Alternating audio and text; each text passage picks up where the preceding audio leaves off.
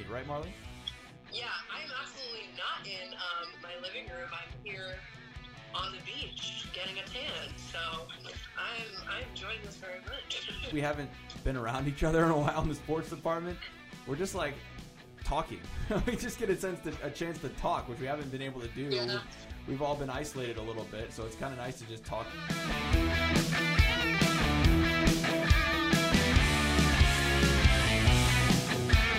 Welcome to the WCIA 3 in 1 Sports Podcast. Brett Beherns in the studio here, along with Craig Choate and Marley Weirda. They are working remotely once again, and we're trying this on Zoom today for those of you just listening to the podcast and all of our podcast players. Thanks so much for tuning in. So, guys, for you on video, though, Craig and Marley, why don't you say hello? Because we're going back and forth, and your backdrop, Craig, I, I love that on Masters Weekend here. Yeah, I had my tickets. I, I flew down here. I'm the only one at the course. I don't know where everybody else is at, but no one came to Augusta National for the Masters. I'm here on the 12th hole, par three, but uh, it's kind of lonely.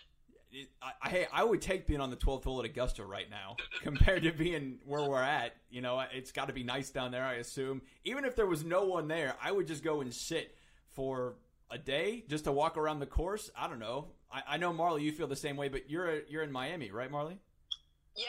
Absolutely not in um, my living room. I'm here on the beach getting a tan. So I'm I'm enjoying this very much.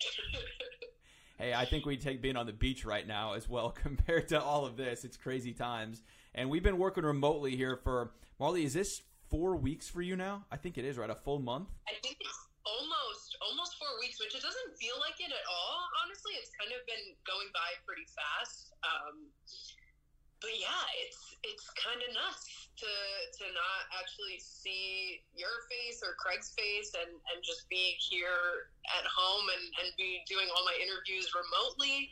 Um, I recently made a standing desk for myself, which I was so excited about because I feel I just I hate sitting down all day. I don't know. I feel super lazy when I do it, so I put uh, a shoe rack on top of my desk so I could stand and do my work. Because obviously, getting into this line of work. I never expected it to be a, a, desk job. You know, I'm always out and shooting and filming and doing stuff like that. And now I'm kind of like just sitting at home, which is odd. So now I have a standing desk, and it's nice. I think that's been the oddest part for me is we're so used to going out and getting content, and now all the content is just done remotely. We haven't done in-person interviews in weeks here, and that's by design. We're trying to do our best to social distance as well. And so you know, for me in the newsroom, there's nobody in there most of the time. If, if there are, uh, just a few people. And so for me, it's been very odd to not take the camera out of the building. Craig, how have you kind of managed all of that and this different feeling? I mean, I've been in this business a decade, and it's truly one of a kind right now. Yeah, probably my favorite part of the job is grabbing a camera and going to a basketball, football, baseball game and shooting video, and I haven't touched a camera in a month. So um, definitely miss uh, just going to a high school softball game. We would be coming up on postseason play here in a couple weeks for high school baseball and softball, and we're not more than likely. IHSA hasn't said it's canceled, but we're more, we're more than likely not going to get the chance to do that. And I just love going out to games and shooting video and seeing people and talking to these athletes and. Um, it, it's kind of taken its toll. I'm not going to lie. I was earlier today. I was telling someone I'm it's taking its toll. I'm kind of in a bad mood because I can't go do anything. I, yeah, I can go outside and walk around, but I want to go somewhere. I want to go to a game and I want to see something happening, and there's just nothing happening right now. Wait, I thought you were at Augusta like though, Craig. so rusty when we come back. We're gonna like go to shoot something and forget how to use the camera. I feel like I'm I'm losing my touch. Even I I went to get groceries the other day, and I almost not like I forgot how to drive, but I was like, oh, it's been a while. It's it's so weird. Craig, I thought you were at Augusta though. In my dreams, I'm at Augusta. Yeah, right. I think. Hey, we would just take watching it on TV, and this is maybe the sign of the times, guys. And Marley, I know you're not a huge golf fan, but they're replaying. I think it's the 2004 Masters tomorrow on Saturday with Phil in his first green jacket, and then last year's Masters when Tiger won, of course, in the big you know hula that he was able to win again at Augusta. I'm looking forward to that. Just like having something on TV, even though it's a replay. I watched it last year. We already know what happens. For me, Craig, it's just like, hey, this is exciting. There's Masters golf on TV. There's something to be entertained by for a couple hours. See, I'm I'm not like that. I tried that with the NCAA tournament and the replays that they were doing, and it did nothing for me. I Really? didn't. I watched a couple of them, and I was like, all right, I'm, this isn't for me. So honestly, I haven't watched any of the master replays. I'm probably not going to watch. I might watch Sunday, just because last year Tiger winning was one of my the coolest sports moments that I can remember. So I might watch a little bit on Sunday, but um, the old replays just don't do it for me. Really? because there's no there's no anticipation. You know Yeah. what's gonna happen. I feel like that's the favorite thing that I love about sports is like it's it's you know uh, two minutes left on the clock, a one point game. Like what's gonna happen? That's what for me, and I think a lot of other sports fans love is just like waiting to see what happens in that moment. Sports, you watch them live. You don't really you know watch, watch the replay. So I, I I agree. I hate I hate watching reruns because you know what's gonna happen and it, it takes the fun out. And mm-hmm. I agree with you guys on that. The thing that I can't agree with is that it's been a month of isolation and doing things differently and this social distancing. And by this point, I'm just ready for something on TV, even if I know what it is. And for me, the Masters holds so much uh, prestige, and it's just the tournament that I look forward to watching every year. You know, for me, it's like okay, there might be a couple of tournaments before this I'll tune into, but you know, on a weekend or even during the week, it's like, oh, I got to check the scores. Once Masters Week comes around, I'm like, hey, where can I get the stream of the 12th hole so I can watch on Thursday at you know 12 o'clock during lunch or something? I don't know, and I, I feel like I'm maybe in the minority of that just a little bit. For some people, even golf fans, but you know, the Masters for me is just a, a big moment of the year. Like, hey, spring is here. It's Masters time. I'm ready to get out and golf. I'm ready to to get pumped up. So I don't know. It's all good, but I, I do agree with you guys that you mentioned there in terms of the IHSA, with every passing day that goes by, I just have a harder time believing that this optimism that the IHSA is trying to express, which look, I appreciate that they're trying to be optimistic with these kids, but I think we all know, and I think the kids are starting to figure it out from the couple interviews that I've done with some high school players. It's this this is just not going to happen, and that's unfortunate, and I feel terrible for those kids. Yeah, it's um, for a lot of them, it's it's the end of the road. For those that aren't going on to, to college, like this was their last shot to to, to play their sport. Uh, I talked to Kenley Nettles um, this week, the Arthur Lovington Atwood Hammond track and field athlete, and she. Um, you know, she was staying really positive that they they still would be able to have their season, and I think you know that's the only thing you can do. You know, I don't think any of them any of the high school athletes are really to like give up and be like, oh yeah, whatever, you know, screw it, we're not going to have a season. I'm just going to not train. I mean, for her, she's going to Iowa, so she's you know trying to to keep up with in that sense. But um, I, you know, the positivity and and the optimism is is refreshing. I know she really wanted her chance to go and and compete for for five more state medals. It was she had her eye on, so um, it's definitely disappointed. Dis- disappointing for you know athletes like her who um, had the chance to you know break these these school records and, and likely just won't get get the chance. And that's disappointing, and it, it really is unfortunate, but it's not like that there are some kids that are competing and some not. I mean, everyone's in the same grouping, and, and that's just kind of what we're dealing with here in 2020. And 20 years from now, I think we're going to still be talking about this and remember this for maybe some negative reasons for us sports fans. The reality is it's way bigger than sports, and so you know, last night Illinois had the the blue lights shining at Memorial Stadium and State Farm Center. That was great to see as we continue just to support all the frontline workers and, and medical personnel as they're trying to battle COVID 19. All right, we've been talking for a few minutes here, guys. We haven't even brought up Kofi Cockburn or Ayo Dosunmu yet. Kofi, I think, shocks a lot of us this week when he announces that he is declaring for the NBA draft after just a freshman season. Craig, what were your initial thoughts when you saw that this week? Initial shock, yes, but it only was shocking for about 30 seconds because a guy like that, he's going to go to the NBA soon, probably after next year. And so, with the rules today where you can declare yourself, you can get evaluated, you can get all of that feedback, and the people who you care most to hear from, the people in the NBA, can tell you, all right, we don't think you're ready, but if you do this, this, and this, go back to college and do those things, you can come back next year. So you'd be stupid not to go through that opportunity and go through that process. So everyone's freaking out. Oh, Kofi declared for the NBA draft. I, I mean, I looked at the ESPN full mock draft, all 60 picks. He's not on there. Ayo's not on there. I looked at the big board, the rankings. Ayo's the 84th ranked player in this class by ESPN. And Kofi's not even in the top 100. So the likelihood that both of them are coming back, I think, is pretty high, honestly. With the longer it goes, the more I think I. As far as the Kofi decision we're talking right now, it's not a surprise. He's going to go to the NBA. He's going to come back to Illinois next year with all of the knowledge of what he needs to work on. He's going to work on it, and he's probably gone after next year.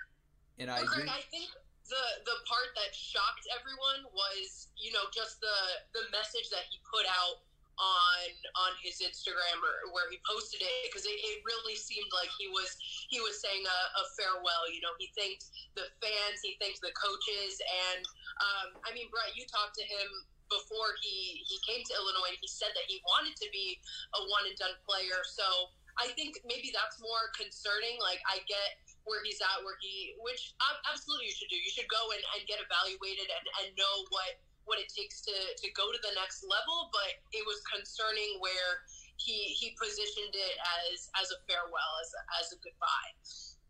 And let's break this down because this is interesting to me, and I think there's so many different dynamics in this that play a part into it. And I think you're both spot on with with what you're saying here, and this is what makes it all very interesting to me. Is he ready for the NBA today, Craig? The answer is absolutely not. There's a reason he's not on the top 100 board now. Maybe he just declares this week and surprise some people, and maybe he just wants to get evaluated, and he should. I, I think he should get that opportunity. You can only declare for the draft twice, but he knows that next year he's going to, you know, pretty much go anyway. And I think that's what most everybody was assuming that he would come back and continue to develop some skills, continue to develop a jump shot, continue to develop maybe some other portions of his defense and and guarding some ball screens and, and some different things that he was really exposed on this year. At the same point, is his stock going to be better next year? I think it has the potential to, but he's Big Ten freshman of the year. He averages 13.3 points per game, 8.8 rebounds per game this season. Really showed his potential and what he could do, and he's only been playing basketball for a handful of years. I understand it from both senses.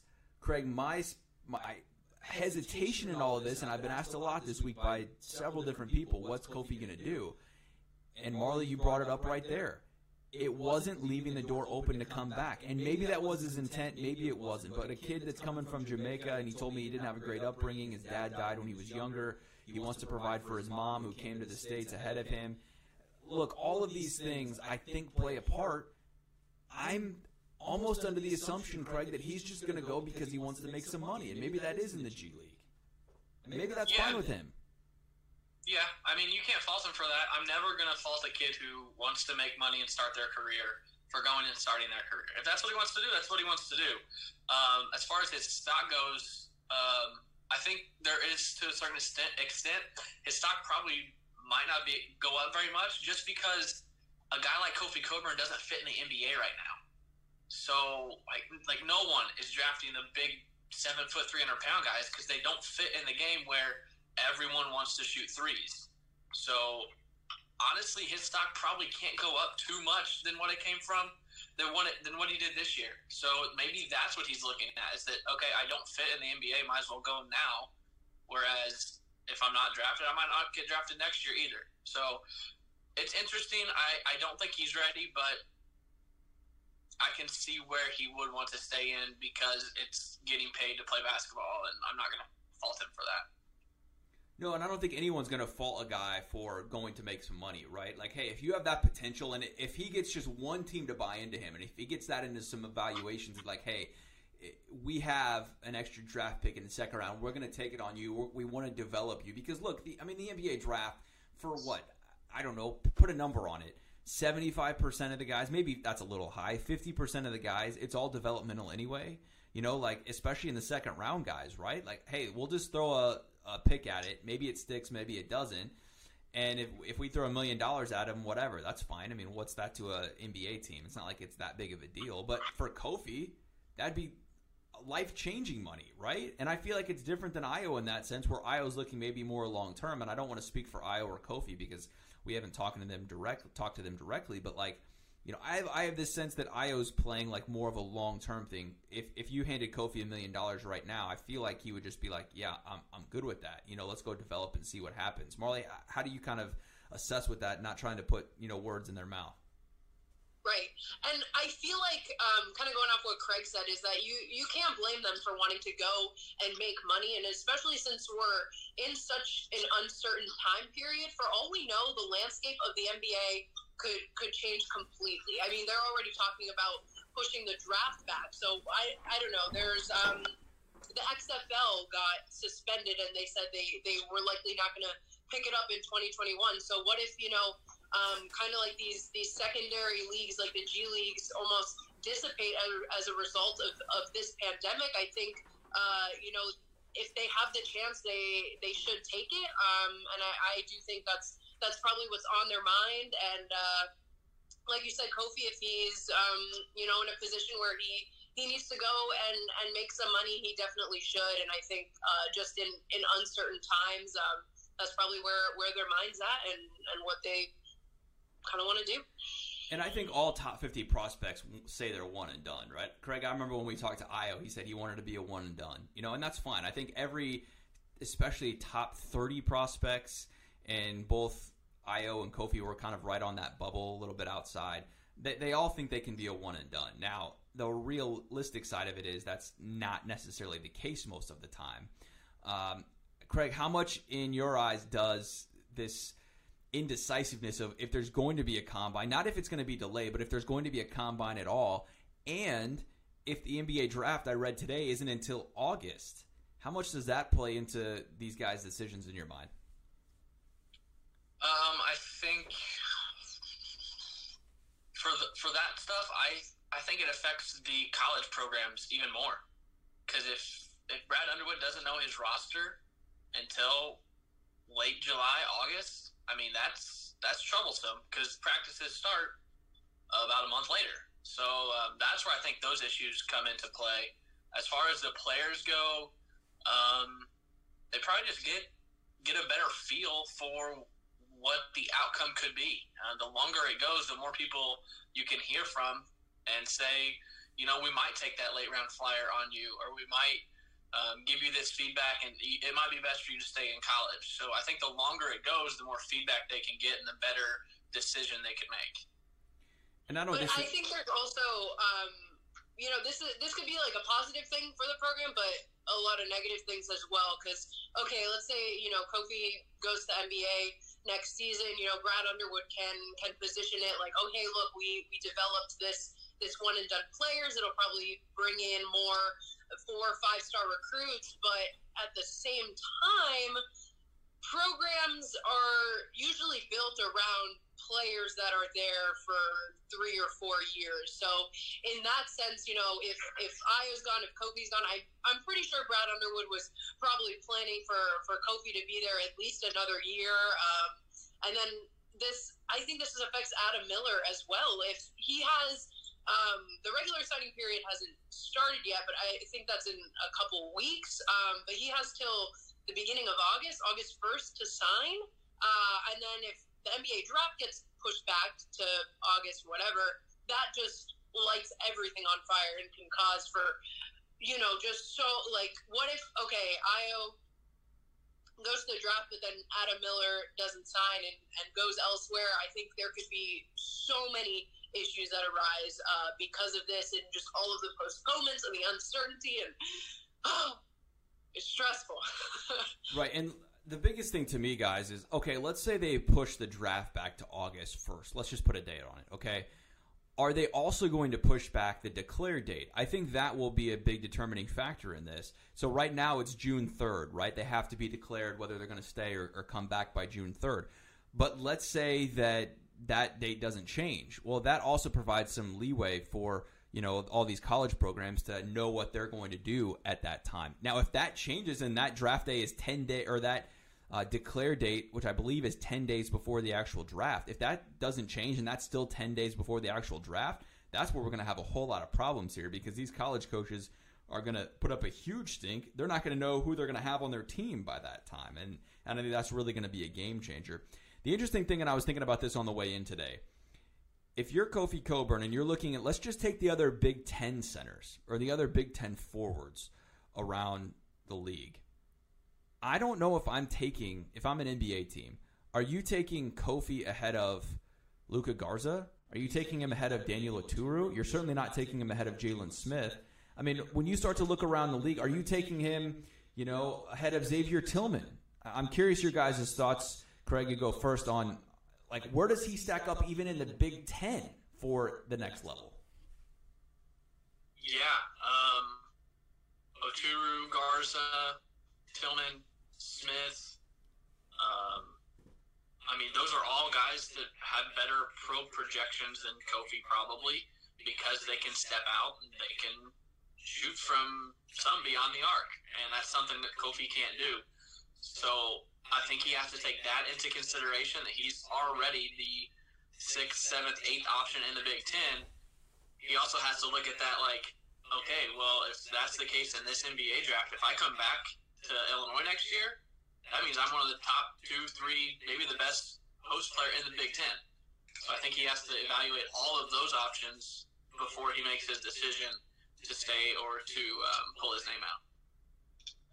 I mean, he's great in the post, but the guy can't make a, a jump shot to, to save his life. I mean, I saw maybe like one or two distinct like mid-range jumpers that I can remember, and I, think he he needs that to go uh, to the NBA, and and especially when he's going to be on so much more of I guess a level playing field with them. Because yeah, okay, he's one of the he's the biggest guy on the team. He's one of the the bigger guys in the Big Ten.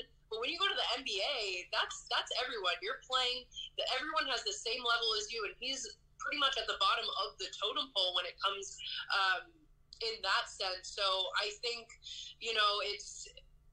I what was even the question? I forgot. I'm like rambling on this. We were just talking about how you he, compare. He a lot to work on uh, before going to the NBA, and compared to you know just the other Big Ten players, he's he's definitely up there, freshman of the year, and of course when he's he's playing teams like Nicholls State and Lindenwood and these teams, the non-high major teams, obviously he's going to put up 20 plus points, but we didn't even get to see him outside of like high major Big Ten teams. They didn't go to the tournament, so who knows how he was going to perform against you know the SEC, the Pac-12 teams that you know have some some good players as well. So I think um, he kind of missed that in a sense to, to showcase what he could have done at the higher level, um, which I feel like was a little bit of step of a stepping stone to get to the even higher level, which is you know the pros and the NBA.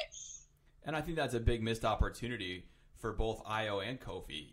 They needed a mm-hmm. stage to go out and play and, and face some other competition than the Big Ten in, in a more recent setting, not just you know the non-conference play that's three months old at this point. But you know, if I'm an NBA team and with where the NBA is now, I mean, I don't think I can pick Kofi even ahead of Xavier Tillman. You know, and and that it's not a knock against Kofi. I just think there's a different sense and a different style of game in the NBA, and I'm just not sure where he fits on that. And that leads us into Ayo Dosunmu. Are you guys surprised, Marley? Are, are you surprised that he hasn't said anything yet? It's April 10th at 3:15 p.m. right now. You know, I would have expected it at least some kind of announcement by now. Where do you guys stand on that?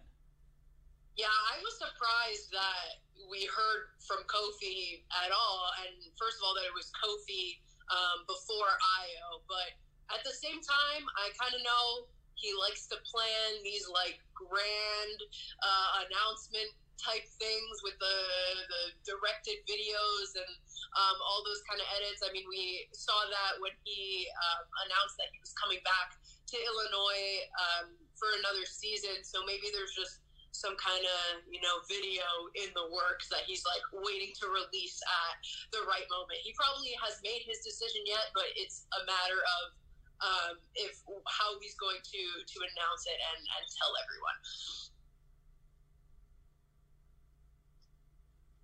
Craig, what about you? You surprised he hasn't said anything yet? Well, that's what I was just looking up on my phone. Uh, last year, he announced he was coming back on April 18th. So, uh, 18th or 19th, one of those days. So, we're still uh, about a week away from when he made his decision last year. But like Marley said, he released that video last year that had some production value to it. So he he knew his decision before he announced that. So he's probably getting to his decision right now. But that might. Last year we were under normal circumstances. This year everything's just so unknown. Um, I think he might wait until up and up until the last. If he's if he's doesn't have a clear cut decision in his mind, I think he might wait up until the last minute. Now, if he's leaning one way or another, if he knows his decision, then why wait? Um, I think the longer that it goes out, the more he had to wrestle with the decision of what to do. And I expect him to declare for the draft, keep his options yep. open, and get that feedback because I think that feedback is huge. My concern for both of these guys is if there's no combine, they don't have a chance to go show against some of these other guys. And not saying that Kofi would even get invited to the combine, guys. I mean, it's not. There's 100 guys minimum that are going to declare for the NBA draft. That doesn't mean everyone's going to the combine. You know, you have to get invited to the combine. I'm pretty confident Ayo would. Fairly, mm-hmm. very confident in that. Look, I'm not sure Kofi would even get that invite. And if he didn't, then he would have to do some individual workouts, which I would do anyway. Even if you don't go to the combine, teams will still fly you in to do individual workouts or whatever else, and that's fine. And we should put the preface on this because I got asked this question more than anything else. I think this week you can hire an agent and come back, right? I think some people are still under the old NCAA approved agent. Correct, and I think that's where people are freaking out. Is like, look, uh, if he hires an agent, he's not coming back. That's not necessarily true, and so you know you, they can still hire an agent as long as they're NCAA approved and, and come back, and that's fine. Um, but there's just like you said, Craig. There's so many unknowns here, and I think that complicates this on so many different levels. And uh, just right out of the box here, right out of the gate, without thinking about it, what do you think right now? Does Ayo and Kofi come back? Does one or the other come back? How do you see this shaking out right now? I don't know. Not an option, Craig. You got to pick one or the other. I think if if I'm if I'm them, I'm coming back. No, but what do you if think they're going to do? Shoes. If I was in their shoes, I would come back. I think that's the smart choice. But with so much uncertainty, I know Shannon Ryan did a story, Chicago Tribune. She talked to Kofi's brother, and I think one of his um, sound bites or one of his quotes was, "With everything going on right now, if you have an opportunity, you have to take advantage of the opportunity because you never know what tomorrow can bring. And that kind of put a lot in perspective. I mean, this, is Kofi an NBA player in the future? Yes. So why not take advantage of it right now? Is Ayo an NBA player? Absolutely. Absolutely. Love it. So oh, uh, why not take advantage of it now?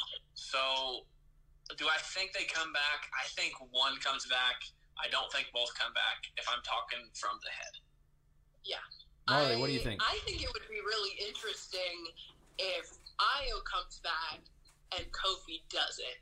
That would just, I feel like that would be the thing that nobody would expect to happen. Um, but I can also see them both leaving. I mean, if you have the opportunity, you should take it that would kind of suck for the team and for us to, to cover. Maybe they, they won't be as good uh, next year without the two of them. But um, to have one of them back would be, uh, you know, great for the Illini. But I think it would just be interesting if Ayo stays and and Kofi was out of here because Kofi he kind of gave his farewell. He you know he posted on on Instagram. He, he thanked his family, his friends, the fans, the coaches uh, it seemed like he was out of here, and we've yet to hear um, from Ayo. So if we're just going off, you know, with what we have today and the facts that we know right now, that could be possible. I think you both dodged the question completely, which is fine. I answered it. Uh, Craig, Craig answered it at the end after a little bit of. Uh, I don't. I don't want to speculate. We professional TV, but that's like, why I asked you what you think. I think that Ayo leaves and Kofi comes back. With the facts that I have currently right now, with the tools that I'm giving ah, and the okay. clues that I have, that's where my noggin's at. So right now, I'm saying with with what we know, Kofi is leaving and Ayo is staying because Ayo has yet to say anything, and Kofi basically said sayonara. So and and I agree in parts with both of you. I think I I think Ayo goes and Kofi comes back. I don't think he's going to get the feedback he wants to hear, and I think Ayo will, and someone will be more likely to take a chance on Ayo in the second round. All right, we've heard some different athletes at Illinois announce that they are coming back next season. Two golfers in Michael Feagles and Giovanni Tadiotto both said this week that they do plan to come back for a senior season. Craig, you saw a report that Wisconsin is not allowing its seniors to come back next year, and it's up to the school. The NCAA approved that they would allow seniors to come back and allow the scholarship limits to go over. But Craig, you saw that Wisconsin is not. This is an interesting dynamic, and it's up to the schools. And I feel pretty good that Illinois is allowing this. Yeah, I was trying to look up the article or who said uh, Barry Alvarez stuff, but um, yeah, Barry Alvarez is a Wisconsin AD, and I saw a report. I think it was yesterday that they said that the Wisconsin is not allowing their spring sport athletes to take advantage of this extra year of eligibility, which is completely just. I can't believe that. Um, I saw also saw someone reply or quote tweet that tweet that asking if their decision would be different for Barry Alvarez if it was the fall sports that were affected and his beloved football program lost year of eligibility. But uh, I digress from that. Um, I think it's the first two of a handful of seniors that could come back. Um, I don't think it's going to be as many as a lot of people expect. Every senior is not going to take advantage of this. I know Dan Hartleb on the uh, teleconference last week, I think, last Friday, he said he expects a handful, so four or five of his players, not all of his players. Um, but for the men's golf team, I mean, they are going to be stacked. I mean, this year was supposed to be their year because Feagles was a senior, Tadiotto was a senior. They got a really, really good freshman, Jerry Ji, coming in. He was second in stroke average behind Feagles before their postseason or before their season got canceled. So I think everyone's back. Baumgartner, Baumgarten, he hasn't made a decision, right? Have not seen anything from him. No. Yeah, and he was a senior, so that that would be the only guy that they could lose. But lose, other than that, everyone's back. So men's golf should be loaded again next year, and I expect within the next week or two we start seeing some of those baseball, softball, potentially some tennis players uh, announce that they're coming back. And I think it kind of depends on the sport too. I feel like the golfers are really in a position where like getting an extra year isn't going to hurt them. I mean, people have golf careers well into into their 40s, so it's not like, you know, these kids are are 20, 21 years old and like they need to start their their professional careers now. They might as well should should come back, get a master's and whatever it may be, get some extra experience before going on and, and being successful. But, you know, baseball is where I think it might start to be um, just a little more tricky. Tennis, even um, when the prime of, of their professional career wouldn't start, would be kind of a couple years out of college and then they're done. So I think as far as baseball, um, I wouldn't really even be expecting a lot of the seniors uh, to come back if they really did have have a chance at, at the draft. But then again, you know, these are uncertain times. Will there be will the draft be postponed? All these kind of different things. So it's it's hard to say, but I I'm just kind of on the stance of you know it, it depends on the sport. Um, but then there's kind of the the issue of okay if seniors are returning, what does this do for the incoming freshman class who maybe thought that you know they were gonna get some some playing time and you know here's the the starting pitcher returning for another year, and, and this freshman wanted to come and, and kind of take that role. So, um, as far as that sense, it, it definitely complicates things. But um, I know when I was talking to, to Dan Hartleb, like immediately after uh, the season got canceled, he said that um, he's like, this is this is how I want my my recruits to be. Like, I want them to to come in and feel like they're not guaranteed a spot. I want them to be competing for a spot always. Um, so I think I, I really like that perspective as a coach that, okay, even if you were, you know, expecting this player to be gone, doesn't matter. You got to compete for, for your starting role um, no matter what. I think the coaches will love it as long as they can figure it out scholarship wise for that exact reason, Marley, because they want the competition. They want their program floor to be raised. They want that, you know, feeling that nobody's spot is safe, you know, that they're able to come in and, and get better because of that look for the player. I, I think it's maybe not the best thing, but the the cream rises to the top every single year, and you know you're either good enough or you're not, and that that'll all figure itself out in one way or another. It's just an interesting time, and you know I, am not going to fault a kid either for wanting to go and start his life. You know, I mean, how does Alex uh, Kovacevic, right? Is that how we said it? I always stumble on that still. We wanted to call him Kovacevic for years. Kovacevic. You know, if he wants to go start his professional tennis career, then go do it. If you don't, you know, and if certainly if you're not a next level player and a pro, and you have an internship or something, or you have a job lined up, no one's going to blame you for starting that, going and making some money in a professional career either. I, I just, I, I, don't know. And I, I think, like you kind of mentioned, Craig, most fans assume that, like, oh, you got another year, you're just going to come back. That's great. You know, don't you want to prolong this college career and this dream of playing sports? And I'd love to be doing that, blah, blah, blah, when it's just way more complicated than that. I would guess here today that the number would be less than 50% of the players come back. Do you, feel that's too low? Well, I no, I think, go ahead, Marley. No, I, I think that's a fair number. I think you know when you're you're going into college, you're expecting to get four or five years. You know, let's say you have a redshirt season or whatever it may be. So if I was in the position, I think I would be fine. You know, just just closing the door and and closing that chapter on my life. I mean, college being a college athlete is is is hard. You know, you're balancing.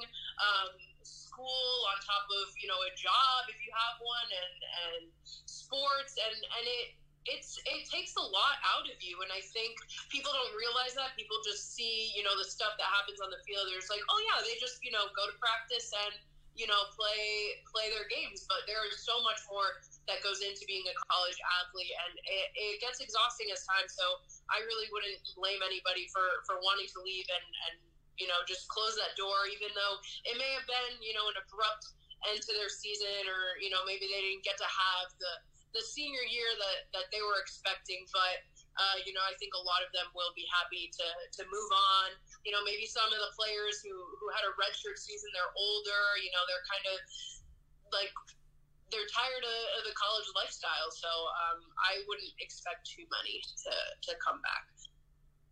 Yeah, I've been looking up the Illinois rosters here over the last couple minutes while you've been talking about this, and there were only five baseball seniors, two softball seniors, four men's tennis seniors, one women's tennis senior, and then three men's golfers, um, and then just a couple women's golfers. So overall, honestly, there aren't that there weren't that many seniors for these spring sport programs.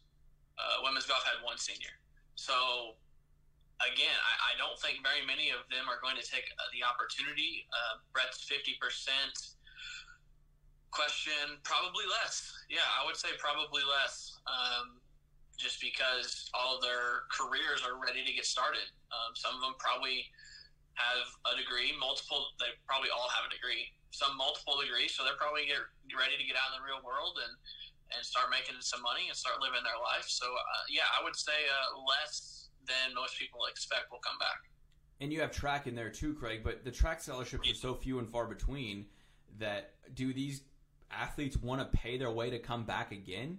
You know, maybe they're only getting a tenth percent, or maybe they're only getting books, or you know, there's a lot of those out there, especially in track, where the scholarships are just not there that to me is the biggest thing out of all of this is if you're not on a full ride, which most spring sport athletes are not, especially the the men's sports, are you willing to pay more into college in this uncertain time where you don't know what's going to happen with the economy or whatever else and invest more money in your education?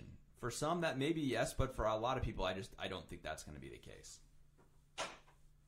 Yeah, and that's something that NCAA said was you can make your scholarship can equal to what you were getting the previous year, or it can go down.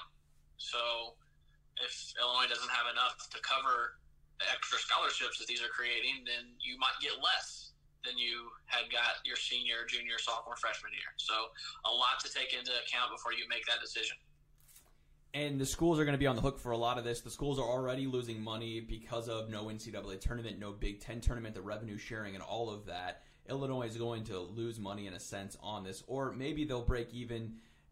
Look, I don't think they're going to break even. They're they may be closer because they they're not having to pay travel on you know the spring sports, you know, and they're they're look. I think all spring sports lose money to begin with, right? I mean, maybe Illinois would have made some money on the Big Ten tournament this year in gate. I'm not sure how that revenue sharing works. That's a lost opportunity, and, and hopefully they'll be able to get that back next year. But I think overall, all the spring sports lose money for Illinois, and as do most sports. I mean, football and men's basketball are really the only two sports that have the potential to make any kind of decent money uh, for the university. But interesting times in it all, and there's a lot to be determined in the next six to 12 weeks.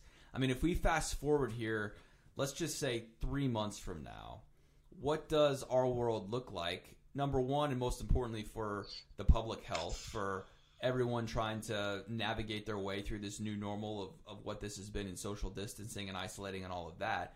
But number two, and what we're affects us directly working in sports is what do sports look like? And how do we implement sports coming back? You know will football be delayed in the fall? I don't think anybody wants that but what's your best guess craig on and once again we don't have any answers here but three months from now are, are we still in this same kind of holding pattern or where, where do you think sports will be at um i don't i wouldn't say we're in the same holding pattern I think we'll have started to come out of it. Um, I don't think we see fans in the stands until this is, if not fully fixed, pretty close to being fixed. Um, I think we're going to try and keep fans away from. We're going to try. I think we should try and keep people away from each other as much as possible until we know a way that we can control this COVID nineteen. Um, I saw a report just yesterday. It's a small sample size. I think they only polled about 800 people, but more than 70% of those people said that they would not attend a sporting event until there was a cure found for this disease. So I think we could see a lot of empty stadiums. Um, maybe the, the if sports pick back up, um, a lot of empty stadiums on TV if we were to watch a televised baseball game. I know the MLB has come out and they haven't come out, but there have been reports come out about some of the ideas they're throwing around, like having all 30 teams in Arizona um, under quarantine unless they're playing a game. And then today, a report that they could split up the divisions and do some realignment and have basically have your spring training leagues be the leagues for the season. Um, so, which I saw Michael Finke tweet that we could see a Cubs Cardinals World Series if that were to happen because they would one would be in Arizona, one would be in Florida. Um, but I think everyone's just trying to figure out the best way to get sports back because the country needs something right now, and if sports can come back in a safe way, I think that could bring a lot of people's spirits up. But I think where we are right now, um, you know, things are still very fresh. We were just recently put under this stay-at-home order, and they, you know, we were supposed to be be out of it by now, um, but then they they moved it back to to April 30 or May 1st or whatever it may be. So I think this is almost you know the sports way or the government's way of like slowly easing us um, into to this new normal that we're experiencing. You know, let's say a couple months ago, if they were like, "Oh yeah, you guys are going to be under lockdown for four months," I think just these little stepping stones, like, okay, another month, another month, another month, which is I think what we might start to see with uh, sports, and and I'll be really interested to see how fall sports fit into this because how far can they really postpone the fall sports season. I mean, especially football. Are they going to be playing in February? I mean, well, I guess the NFL plays in February. I was more concerned about us like having to shoot a football game in like negative 15 degrees, but okay, then think about it. Okay, these fall sports get get pushed back, and they're playing, you know, the last game of the season in February. Then what does that mean for their spring season? Then what does it mean for the following season? Are they going to turn around, like come, like take a month off, and then come right back in for spring ball? I think there, it's just like a domino effect, and I think really it's kind of in the hands of almost the, the NBA and the MLB and almost like the European, uh, you know, soccer leagues to see what they do because Europe is is in this situation as well. I know they're kind of like two weeks ahead of us, so maybe once we see uh, some of the sports over there resume, uh, the United States will, will kind of follow suit, and I think that's what will happen with you know some of the the pro organizations here in the states and and what will happen with them will ultimately decide what's going to happen for you know college and and high school and, and all that. So I think there could be though a possibility of you know the high school sports um, resuming earlier than college sports just because they are on uh, a smaller scale. Um, you know, less people are at the game, so uh, it's just kind of all up in the air right now. And I think we won't really know more until the summer, is my guess which is why I put three months from now, and that puts us into July and, and figuring out what the fall might look like. And they're going to have to figure out contingency plans well before July. But even in July, and this is just me foreshadowing what might be to come, I, I don't know if I want to go to a game. Do you feel safe going to a game if there's no vaccine or if the vaccine hasn't been widely distributed? And how long is it going to take to distribute a vaccine once we get a vaccine? And how long that might be until that becomes readily available. There's just so many questions right now. I'm not sure that I would feel comfortable if I'm just a fan going to a game at Memorial Stadium on September the 4th, I believe, is the first game against Illinois State, right? I mean, Craig, would you feel comfortable as a fan going into that if the vaccine hadn't been widely distributed yet? Um, maybe. I don't know if I necessarily need a vaccine to be distributed, but I would need to see numbers of cases, or I would need to see the numbers of everything go dramatically down, for sure. Uh, maybe not necessarily a vaccine or a cure for me, but I would definitely need to see a lot of improvement that uh, we have this under control before I go. And even if I did go, I wouldn't. I would try and sit as far away from other people as I could, probably. Yeah, and maybe we could see that is that they, you know, only sell seats that are 10 feet apart. Um, I kind of take the stance on this whole thing is like I do what I can to to protect myself and you know I wash my hands and all that. But you can you can never control what somebody else is doing, and I think that's why we've seen just so much of a, a rapid spread and why they're you know trying to do all these things to to flatten the curve is because like you never know who somebody else is is hanging out with, what they're touching, what they're breathing, um, and I think that's that's scary in the sense of you know thousands and thousands of people in a stadium. Um, I, I don't see how that um, can can be safe when this is is such a, a fresh uh, situation. And the reality is, guys, you're going to have some people that just don't care that their tailgate at Memorial Stadium is more important to them than whatever else because that's the world that we live in today. And there's going to be people mad and you know, upset that, that it's going to look different. And that's one thing that I do know out of all of this is that whenever sports resume and whenever fans are back in the stands, I think it's going to look a lot different in terms of, you know, the sanitation or different elements of reminding people to wash your hands or, you know, things on the video board reminding you to, uh, you know, clean up after yourself. I don't know, whatever that may be. People wearing masks in the stands. I, I think there's just so many things that are going to play into it, but I do have a, a strong sense that there's going to be some elements that look different whenever sports uh, do come back. All right, we're coming up on 50 minutes here, guys. Uh, I, I think for us, we haven't been around each other in a while in the sports department. We're just like talking. we just get a sense to, a chance to talk, which we haven't been able to do. Yeah. We've, we've all been isolated a little bit, so it's kind of nice to just talk to some sports, talk sports with somebody and – you know, I, I, had that with my neighbor the other day who we had a conversation, social distancing. Of course, we were out raking leaves in the yard, and and he, he was just so excited to be able to talk sports for a couple of minutes that we ended up chatting for about thirty minutes. Yeah, it's nice to, even though you guys aren't, you know, like physically here, um, it's it's good to get the gang back together, guys. Craig, how you doing? All right you know, you're working a couple days from home. You said uh, getting out for some walks. You're kind of in a bad mood. Things brightening up a little bit now that we've been able to talk some sports. Yeah, I've been better. I got a deal from Buffalo Wild Wings, forty wings and fries for twenty five bucks. So Whoa! that could have been in a better mood today. Is this for tonight, or did you already down all that? I ate about half tonight between the two of us. All right, there you go. Good stuff. That's a pretty good deal. Yeah, well, it's actually thirty five, but we had a ten dollar coupon to take ten extra dollars off of that. So Okay. Yeah. That sounds delicious right now, and a great way to cure some social distancing blues with some B dubs. That's for sure. If they want to sponsor this program, I'd be all right with that too. If we can get some of that, Oh yeah, is that a free? Is that a plug? Do I get paid for that? I- you tell me. If if you are, I need to talk with you about how you're working this out here because uh, I want I want to get in on that. All right. Anything else on your guys' mind?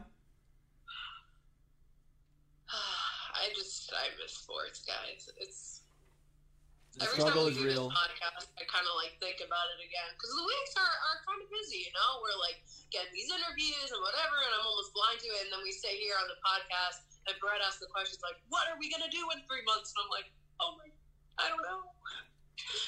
Three months. Can we make it three days from now? You know that's not gonna happen. Oh man, enjoy those Masters replays. Hmm. That's about all we can say. A lot of times, just. hmm. All right. Well, we'll figure it out. We'll do this again next week. Thanks so much for tuning in to the WCIA Three in One podcast. It's been fun. For Craig Choate and Marley Weirda, I'm Brett Beherns. Until next time, enjoy those wings, Craig. From Augusta, Craig Choate on the 12th hole from Miami Beach in Florida. Marley Weirda. I'm Brett from the studio.